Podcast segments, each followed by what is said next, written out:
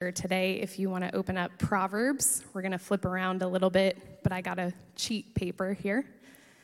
So the first one is Proverbs 17 17, and it says, A friend loves at all times, and a brother is born for adversity. Proverbs 25 20 says, Whoever sings songs to a heavenly heart is like one who takes off a garment on a cold day and like vinegar on soda. Proverbs 27 17, iron sharpens iron, and one man sharpens another. And then Proverbs 27 5 through 6, better is open rebuke than hidden love. Faithful are the wounds of a friend, profuse are the kisses of an enemy. This is the word of the Lord.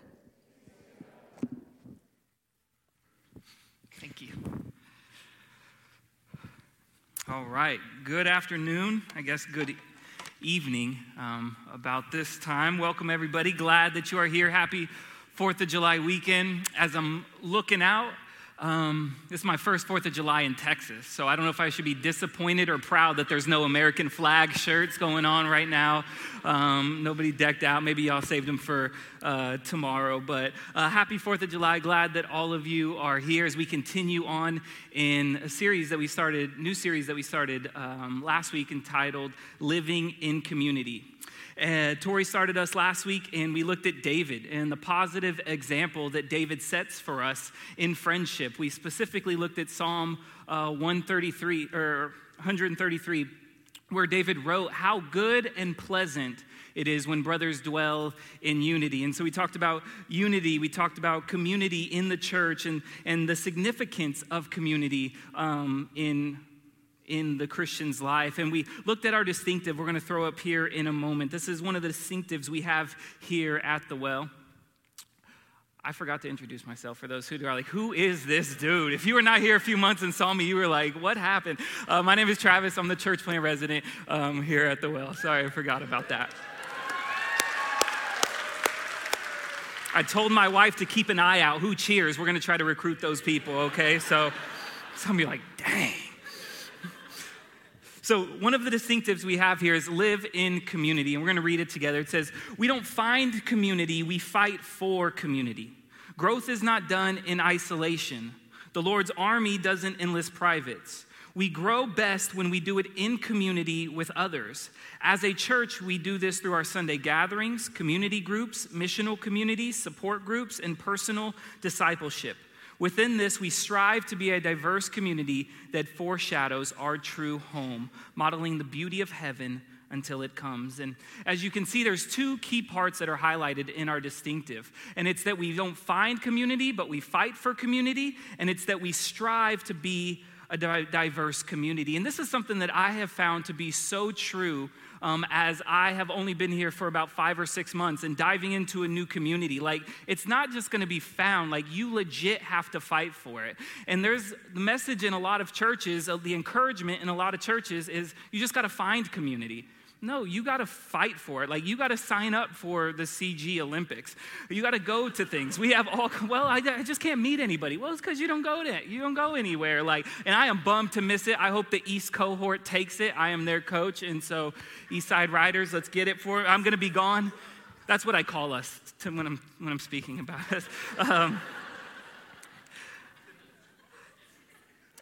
But I found this to be true when, when we, Excel and I first got here. Um, one, I think it was like a month after we got here, there was what's called Third Sunday Reoccurring. And we went and uh, you meet at Central Market and like get to meet people and fellowship and all that kind of stuff, share a meal together. And we get there at Central Market and it is packed. Like we are driving up and down. Um, not lanes, but what are they called? The aisles, wherever you park, the parking spots. We're driving and driving for like legit five minutes. And I am not the most patient person. And so I'm like, we're just leaving. Forget this. We're out of here. And my wife uh, goes, we have to fight for community. That's what we're learning at the well. And I said, I said, yeah, thanks. But I was like, fine. And so we park, and come to find out, there's like an Iranian festival going on. And so we walk in, and there ain't nobody we know, and we finally see Huli, and she introduces us, and we got to meet um, the Eads and have fellowship and everything. But that would not have happened if I would have just gave in to my flesh and just said, forget it, I'm, I'm out of here. Like, you really have to fight, you really have to strive for community and to live in community. A lot of churches, I think, want to attend community, but they don't actually want to live in community. We want to attend community when we're here in, in these four walls or when we're in our CGs, like that's community. But when uh, do we really desire to have life with each other? And that's something that I have appreciated here at the well. This really doesn't have anything to do with my message, but this is my only time I get to preach on community in this series, so I just got to get it, get it all out. But like we said, uh, Tori started us off looking at David um, last week, and so we're going to look at David's son this week, uh, Solomon. And Solomon was David's son. He was the third king over Israel.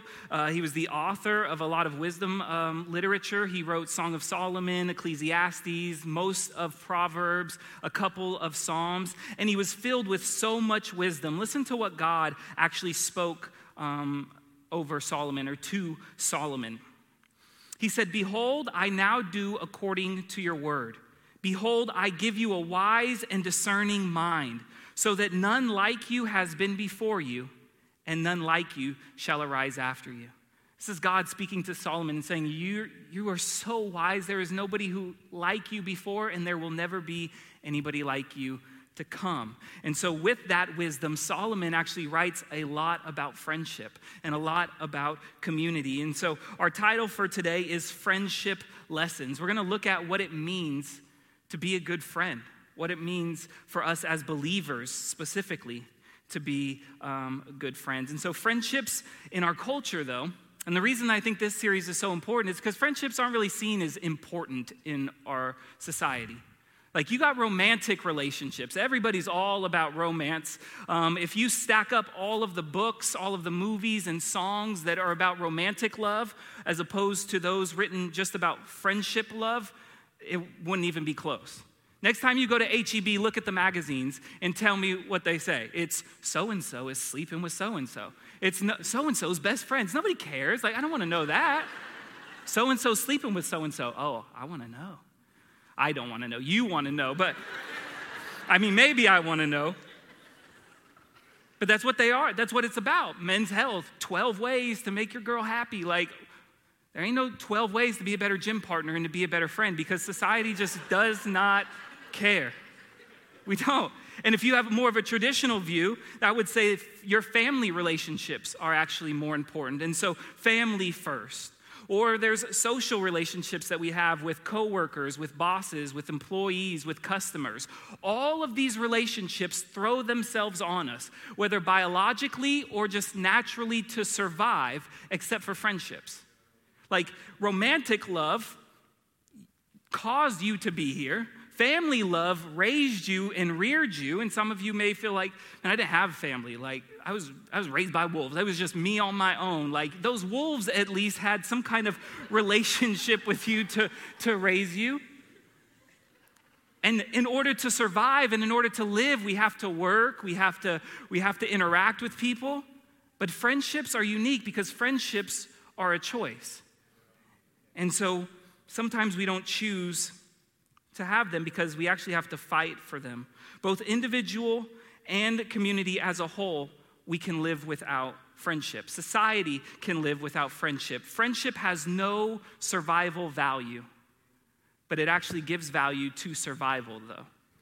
And so we don't need friendship to continue on in life to survive, but man, it adds so much value to us. And so friendship is necessary for us. Let's, uh, let's go into our four, first point. We got four points today. We're going to talk about what it looks like to be a good friend, all right? Um, the first mark of a good friend is they are considerate. They are considerate. Look at one of the Psalms that we read. Whoever sings a song to a heavy heart is like one who takes off a garment on a cold day and like vinegar on soda. And so he says, somebody who sings songs to a heavy heart, he gives two comparisons.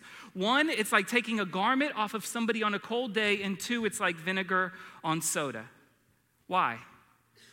Singing songs aren't bad. We just sang a whole bunch. We're going to sing another one here in a moment, a moment. But it was the context of which that song was being sung to is being sung to a heavy heart. Solomon is giving us this idea of, of somebody who has a heavy heart, somebody who is in distress, and somebody else coming to them all happy and chipper and jolly and trying to encourage them, but that's not what that heavy heart actually needs. And it's insensitive and it's inconsiderate. And that behavior at times towards the person when all they really need is quiet and comfort. If you know the story about Job, Job suffered tremendous loss. And his friends get there, and for seven days, they just sit in silence with him. And it wasn't until they actually started opening up their mouth and saying things that were inconsiderate is when things started to go south, and Job felt like, man, a garment was being taken off of him on a cold day. What you might be sharing, what sometimes we share with people, may be right, it may be good, it may be true, but it may not be the time and the place. And oftentimes we're inconsiderate one of two ways. Sometimes some of us can be inconsiderate when uh, one of our friends is struggling and just be like, man, you just need to, you just need to suck it up, man. Come on, suck it up, Buttercup. Let's go. Let, let, let's move on. And then other people are like, no, let's just talk and talk. And they just talk and they talk and they talk and they talk and they talk. And in their desire to encourage them and to talk and to speak life to them, they're actually being inconsiderate when all they need is quiet. And I struggle with this sometimes. I struggle with knowing what to say. I struggle sometimes with being a good friend and knowing what to say. Like, I want to have the right words. I want to have the right verse. I want to have the right thing that's just going to, bam, hit them, just lead them to Jesus. But oftentimes, I don't know what they need because sometimes they don't know what they need as well. And so we talk and we work through things. I think, I think about an experience that I had recently uh, in October. And for some that I've gotten to meet here, um, I've shared my story a little bit with you. But at the end of October, um, my pastor that I was at my previous church actually passed away. And he was only 49 years old. And so it was really unexpected. And I remember getting that call at 12:30 at night and I remember driving to his family's house. Excel and I in the car and didn't say anything, didn't, didn't talk, didn't turn on worship music. We're just driving in silence. And I remember walking up to the house and getting there. And his sons are crying, and his wife is crying, and his parents are crying, and his brothers. And I remember feeling so almost useless at that time because I couldn't provide something for them. Yet it was the silence that I think ministered to them the most. It wasn't me going in there saying, hey, everybody, let's rejoice. He's in heaven, right? Hallelujah. Like that's like vinegar on soda. And so the best thing that I could actually do was just weep and hug and be with them. We have to, when we sing to a heavy heart, we don't bring comfort but rather discomfort. Without sensitivity, we actually can cause more damage in the cold. That's what soda and vinegar does. This image, it's like bubbling over. You're ruining both of these, and you're just really making a mess. And your Christian quote, when God closes the door, he opens a window, that's not going to help all the time. It may be true, like in some instances, but that's not always what they need. And so we have to get ourselves off of ourselves and really think about what they need. I need to lay down my pride and my ego in wanting to say what's right and be considerate to them. Look at what Solomon says in Proverbs 27 4.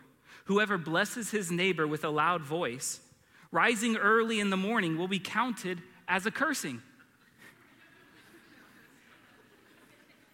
I ain't even gonna say anything. Like, you just know that's funny.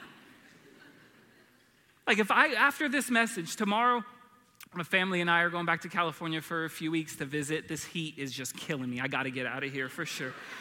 I don't even remember what a cold day feels like, like we just read. Like, I got to get out of here. And so, after, to, after say, in about an hour, um, we're out in the lobby and I'm talking with Tori and we're talking about the ch- every whatever. We're talking about going in, and I tell Tori, I say, Tori, you know what? I'm just so happy to be at the well.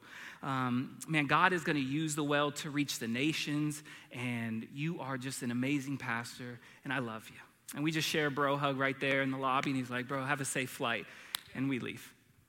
Now, say I say that same thing to him tonight at 2:30, and he answers, Hello. Everything okay, Travis? I'm like, Tori, I just called you to tell you I'm happy to be at the well. And I believe that the well is gonna reach the nations. It's like, it's 2.30. Yeah, but you're a great pastor and I love you. He's like, stay in California, you're fired, all right? And he's in a hang up.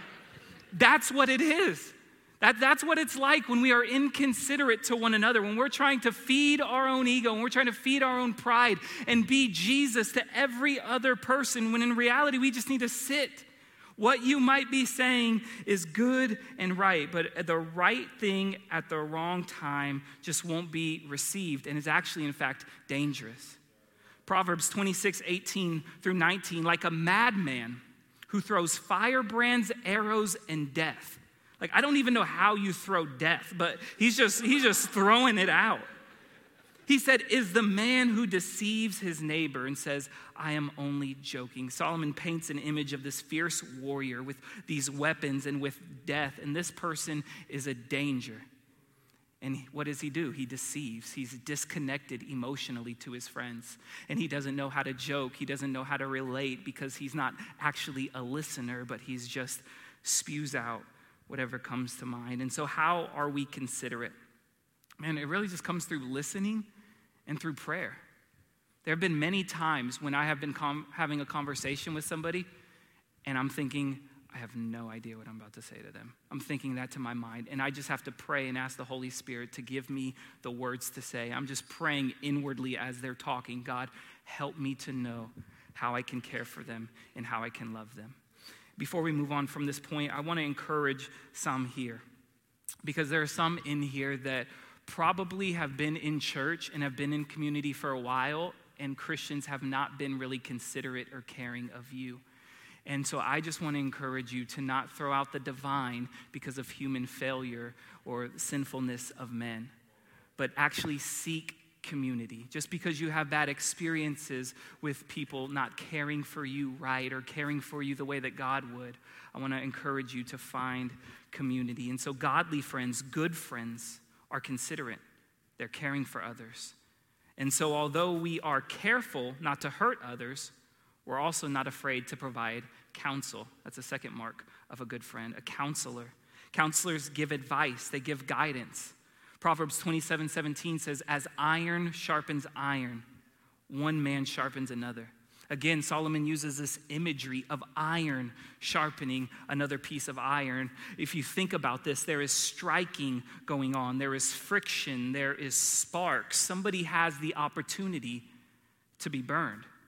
Yet without it, iron becomes dull and it becomes useless and it doesn't get developed into what it needs to be. And so, if we are going to be a good friends, we're a good friend. We are considerate, but we also provide counsel. This is what it looks like for us to sharpen one another. We challenge one another. We speak the word to one another. We say hard things to develop their character. We call out ungodliness. Roy, who is a missions associate here, I think is his proper title, um, in exegesis, he said something and I think he said, took this from somebody else, but I didn't remember who he took it from, so Roy's getting the credit for this. It says, that might be plagiarism, but I don't, I don't know who it was. Love, Roy said this love is the will to nurture another spiritual growth.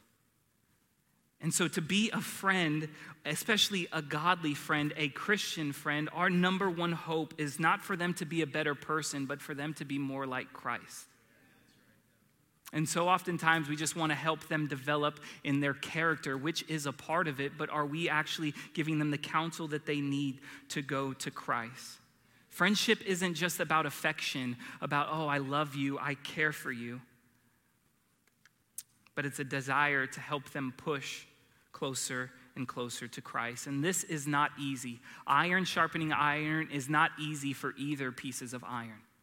It's not just easy for them to receive, but it's also hard for us to give when we bring godly counsel. Hebrews 4:12 says that the word of God is living and active, sharper than any two-edged sword, penetrating soul and spirit, joint and marrow. And so if we are bringing godly counsel, that's how it's going to feel sometimes like the word of God is penetrating them, but we have to be strong iron to help sharpen them. You can't sharpen iron with a sponge.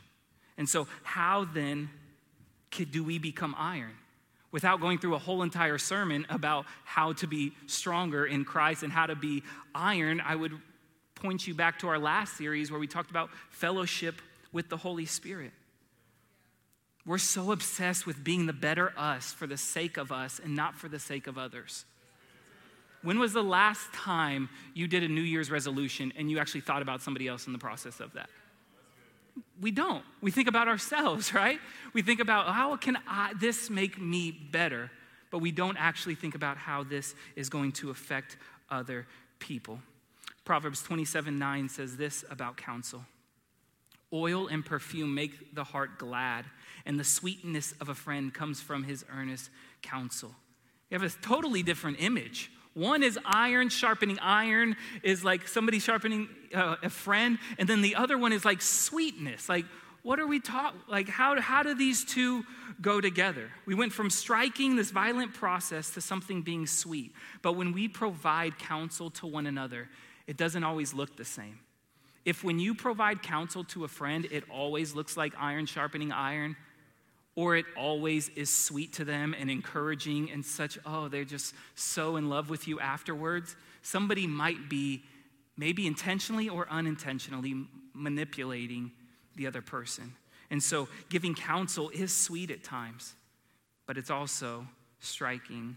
It also is rough at times. Give counsel with confidence, though, because God has placed you in the people's lives around you for a reason. You are in the CG that you are in for a reason. You have the friends that you have for a reason. Oftentimes we think it's our good choosing. And to a degree, it is, but C.S. Lewis said this. Um, C.S. Lewis is a brilliant Christian theologian, author, wrote the most pop- popular series um, most people probably heard of, Chronicles of Narnia. He said this In friendship, we think we have chosen our peers. In reality, a few years' difference in the dates of our births a few more miles between certain houses, the choice of one university instead of another, the accident of a topic being raised or not raised at a first meeting. Any of these chances might have kept us apart. But for a Christian, there are strict, strictly no chances. A secret master of ceremonies has been at work. Christ, who said to the disciples, Ye have not chosen me, but I have chosen you, can truly say to every group of Christian friends, Ye have not chosen one another, but I have chosen you for one another. The friendship is not a reward for our, dis, for our uh, discriminating and good taste in finding one another out. It is the instrument by which God reveals to each of us the beauties of others.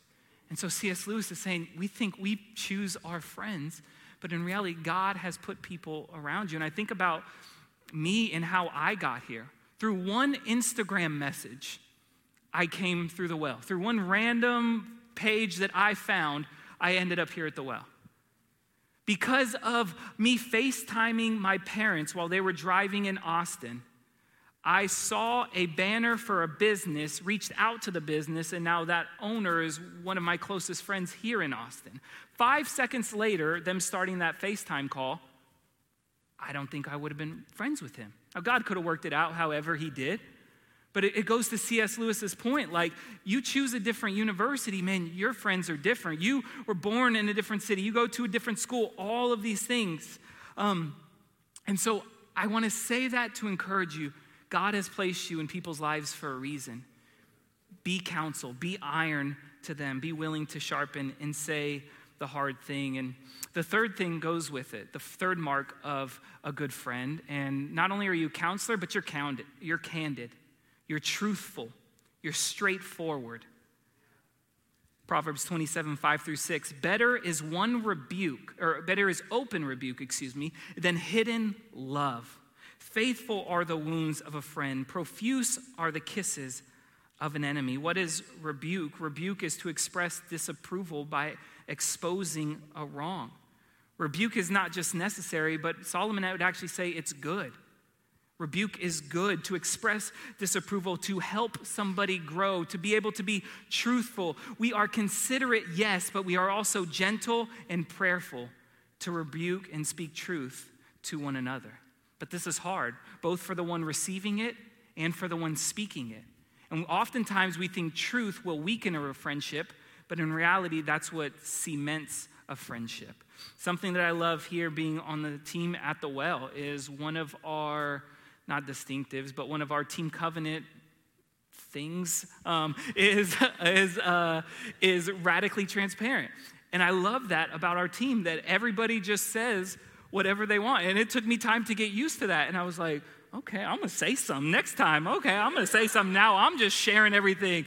And but I love that, but but it doesn't just happen. Like we are open to one another. We, we see, we are all iron sharpening iron. I, if I came in, never mind. It was wise. Thank you, Julie. It was wise. Would you rather have honest love or hidden love? Love is useless when hidden. I'd rather have an open rebuke, honest love. And we see that faithful are the words of a friend. They are like wounds. What are these wounds? These are words that a friend needs to hear. Those painful but gentle words of correction is what we need when we have friends. We are considerate, but we are candid. And if we fail to do this, we're actually an enemy to their soul. We're actually like an enemy that would just continue to kiss them and kiss them and kiss them. Not like that, all right? as I was thinking about this, I thought of, I don't know if that show, this show's still on. Some of you maybe remember it, some of you are young, but anybody remember the show uh, American Idol? Um, the what made, okay, a few people. America's Got Talent, okay, uh, back in the day, kind of, only singing. Um, and, and what makes those shows the best is the people who absolutely have no talent at all. That's what makes those shows the best. And I remember, I, I don't know why I remember, I was in the seventh grade, and there was a guy who went on American Idol and became famous, like legit famous, and his name was William Hung. And he was, and he was like, she bang, she bang. She sang Ricky Martin song, she boo. And, and, and like you get these people who just cannot sing, and they tell me, oh yeah, my friends told me I could, my family members told me I could. And you just think to yourself, gosh, they have nobody who cares about them, who loves them. I mean, that's what makes the show so much fun, but it's sad that they have nobody in their life who can legit just tell them, you have, this isn't the gifting that God has placed in your life, brother, sister. Get some real friends. Proverbs 29 5 says, A man who flatters his neighbor spreads a net for his feet. We're, we're spreading a trap over our friends when we don't give them the truth, when we're just simply flattering. And again, this happens when we are self absorbed. We're self absorbed, and so we're not considerate to what the other person needs. We're self absorbed to where we don't want to feel uncomfortable by sharing this bad news. Like, I've been there before where I've told somebody that they, yeah, that looks nice, and it did not look nice, but I didn't want to hurt their feelings. And so, good friends, though, are counselors, they are considerate, and they are candid. And the fourth and last mark of a good friend is they are consistent. They are with you no matter what, they are faithful, they are constant. If we're going to be good friends, we're going to be there for people. Proverbs 17 17, the first verse that we read, a friend loves at all times. That word in the original Hebrew actually means all times. It's good times, it's bad times, it's ordinary times, it's fun times. There is no change in my commitment to you because of outward circumstances. Are we willing to be that kind of friend? There's no such thing as fair weathered fans, but we are to be there always. Hebrews um, 3:13 actually says this. But exhort one another every day as long as it is called today, that none of you may be hardened by the deceitfulness of sin. We are to remain in each other's lives. Now, do you have to call everybody every single day, text everybody every single day, go by their house every single day? I think there is a middle ground. Proverbs 18 24 actually would tell us hey, don't take it easy. He says, A man of many companions, or excuse me, 25 17, let your foot be seldom in your neighbor's house, lest he have his fill of you and hate you. I love the realness of the Bible. Like he says, hey, encourage them every day, but at the same time, give them their space, all right? Don't be clingy. Don't, don't, leave them alone. what it means is we're available, though. We're checking in on them. We're there for them, no matter what they need, no matter when they need it. Proverbs 18 24, Solomon says this A man of many companions may come to ruin but there is a friend who sticks closer than a brother. Remember, this is actually being written in a culture where family was everything. And so to say that a friend actually can stick closer to a brother, Solomon was saying something big here. But Solomon, like we just read, was the wisest person there ever was, ever will be. And because friendship is not necessary in our society, it'll often be the first thing we give up.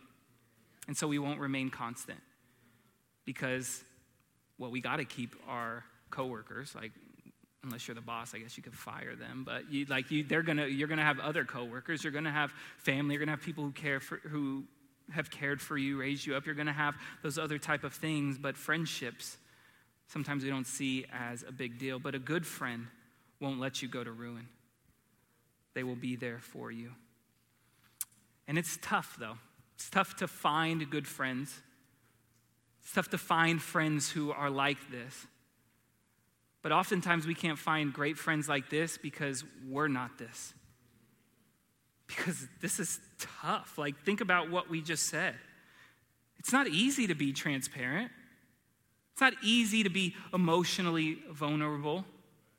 It's not easy to be there all the times. It's not easy to say the right things. And so it's tough for us to feel like we can be that for somebody else or, or, or, or expect that from somebody else onto us. But we have an example in Christ.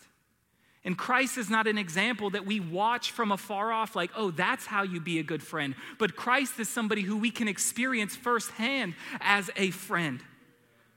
Christ is the greater one. Christ is the considerate friend who sings the right songs at the right time. While on the cross, he sang and he, sa- he was there and he sang out Psalm 22 and he cried out, My God, my God, why have you forsaken me? While he was laying his life down because he cares for you.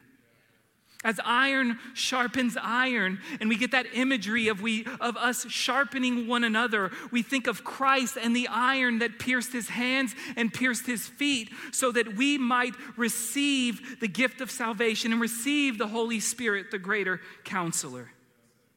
He doesn't just speak candidly, he doesn't just speak truth, but he guides us in truth, and he is truth.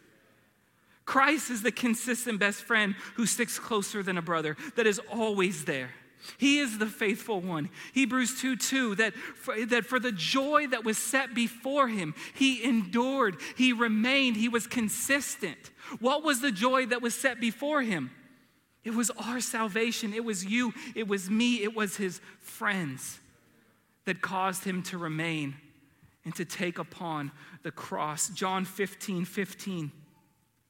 Jesus is speaking. He says, No longer do I call you servants, for the servant does not know what the master is doing, but I have called you friends. For all that I have heard from my Father, I have made known to you. Christ calls us friends. And this is something that's kind of hard for me to grasp. Like, I think I told Tori and I, I was talking to Steph about this one time. Like, I don't have a problem thinking that Christ could raise from the dead. I have no problem thinking that he can do miracles. I have no problem with that. But sometimes I struggle with believing that, as ratchet as I am, he calls me friend. Like the God and the Creator, uh, that might be my alarm. No, it's not. Yeah, it might be mine. Tori, can you get that for me? I don't know if it is or not, but we had a prayer alarm going at 5:15 with our staff, so maybe it wasn't though. But it's hard for me to grasp that. It's hard for me to understand that the creator of the heavens and the earth calls me friend. But if we're going to endure till the end,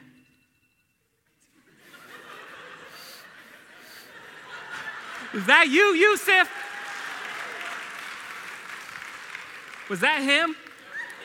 After Casey gives you this 10 second clap for Yusuf, you go and pull a move like this.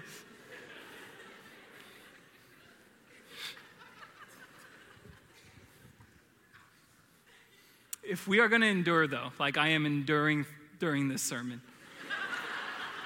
if we, especially as a young church, are going to remain faithful to Christ for all of our life, it's only going to happen when Christ is our best friend.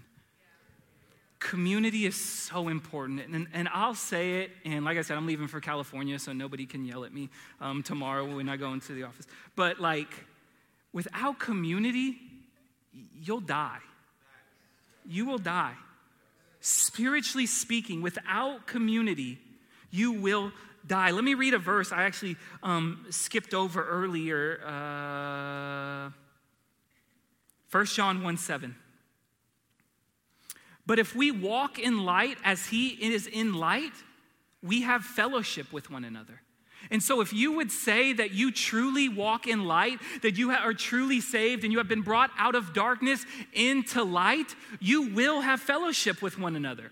That's just, I, that's just what it says. That's just what God has put up. We need one another. And so, that is important. Don't get me wrong but it will not keep you. Beneficial, helpful. CGs are important, community friendships are important. But if you're counting on the people in your CG or the people on this stage to continue to carry you all the way, it's not going to happen. Christ needs to be your best friend. I thought about this this week, and as I was preparing for this message, I always, I always struggle sometimes this week because as I'm getting closer and so dependent on God as I'm preparing a message, sometimes I lack in my own personal devotion time.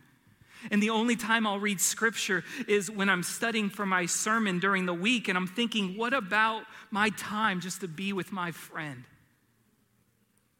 And so sometimes I know that that can be the case for others well, I got to study, I got to read, I got to read this up for CG, or I'm going through this Bible study and this discipleship. But do we truly just delight in knowing that the creator of the heavens and earth calls us friend? And that he will teach us firsthand what it means to care for one another. Let's pray. Lord, we need you, God. You are a friend.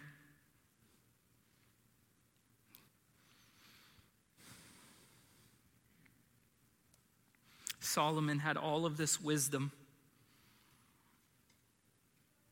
Yet we find out that he did not endure all the way. The Bible says that as he grew old, his heart turned away from you. In the midst of all of this wisdom about friendship, it does not matter if you are not our best friend. All these things we, we know, God. We know we should be truthful. We know we should be considerate and caring. We know we shouldn't be fair weathered friends, Lord. But I pray that this message would serve as a reminder to us, not just about how to be a good friend, but to remind us of the good friend, the perfect friend that we have in you. You are the considerate counselor. You are the candid constant in our lives. Let us grab a hold of that. Let us remember that. Let us delight in your presence. Let us delight in your word. Strengthen us. Help us to be iron, not for the sake of just being strong, but for encouraging and sharpening one another.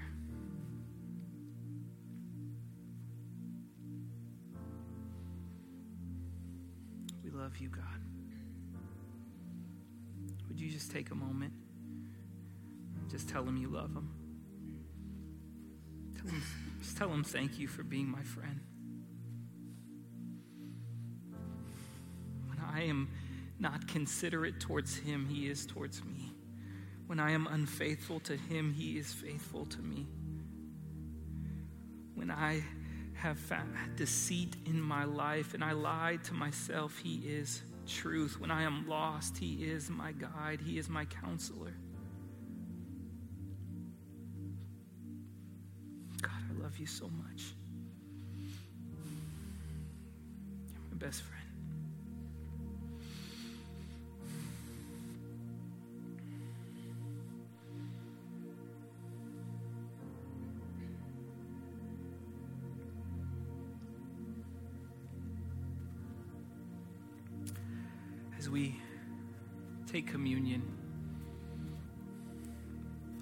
This be a remembrance to you that though we feel alone sometimes in this life, that we have such a good friend who sticks closer than a brother, who gave his life for you and for me,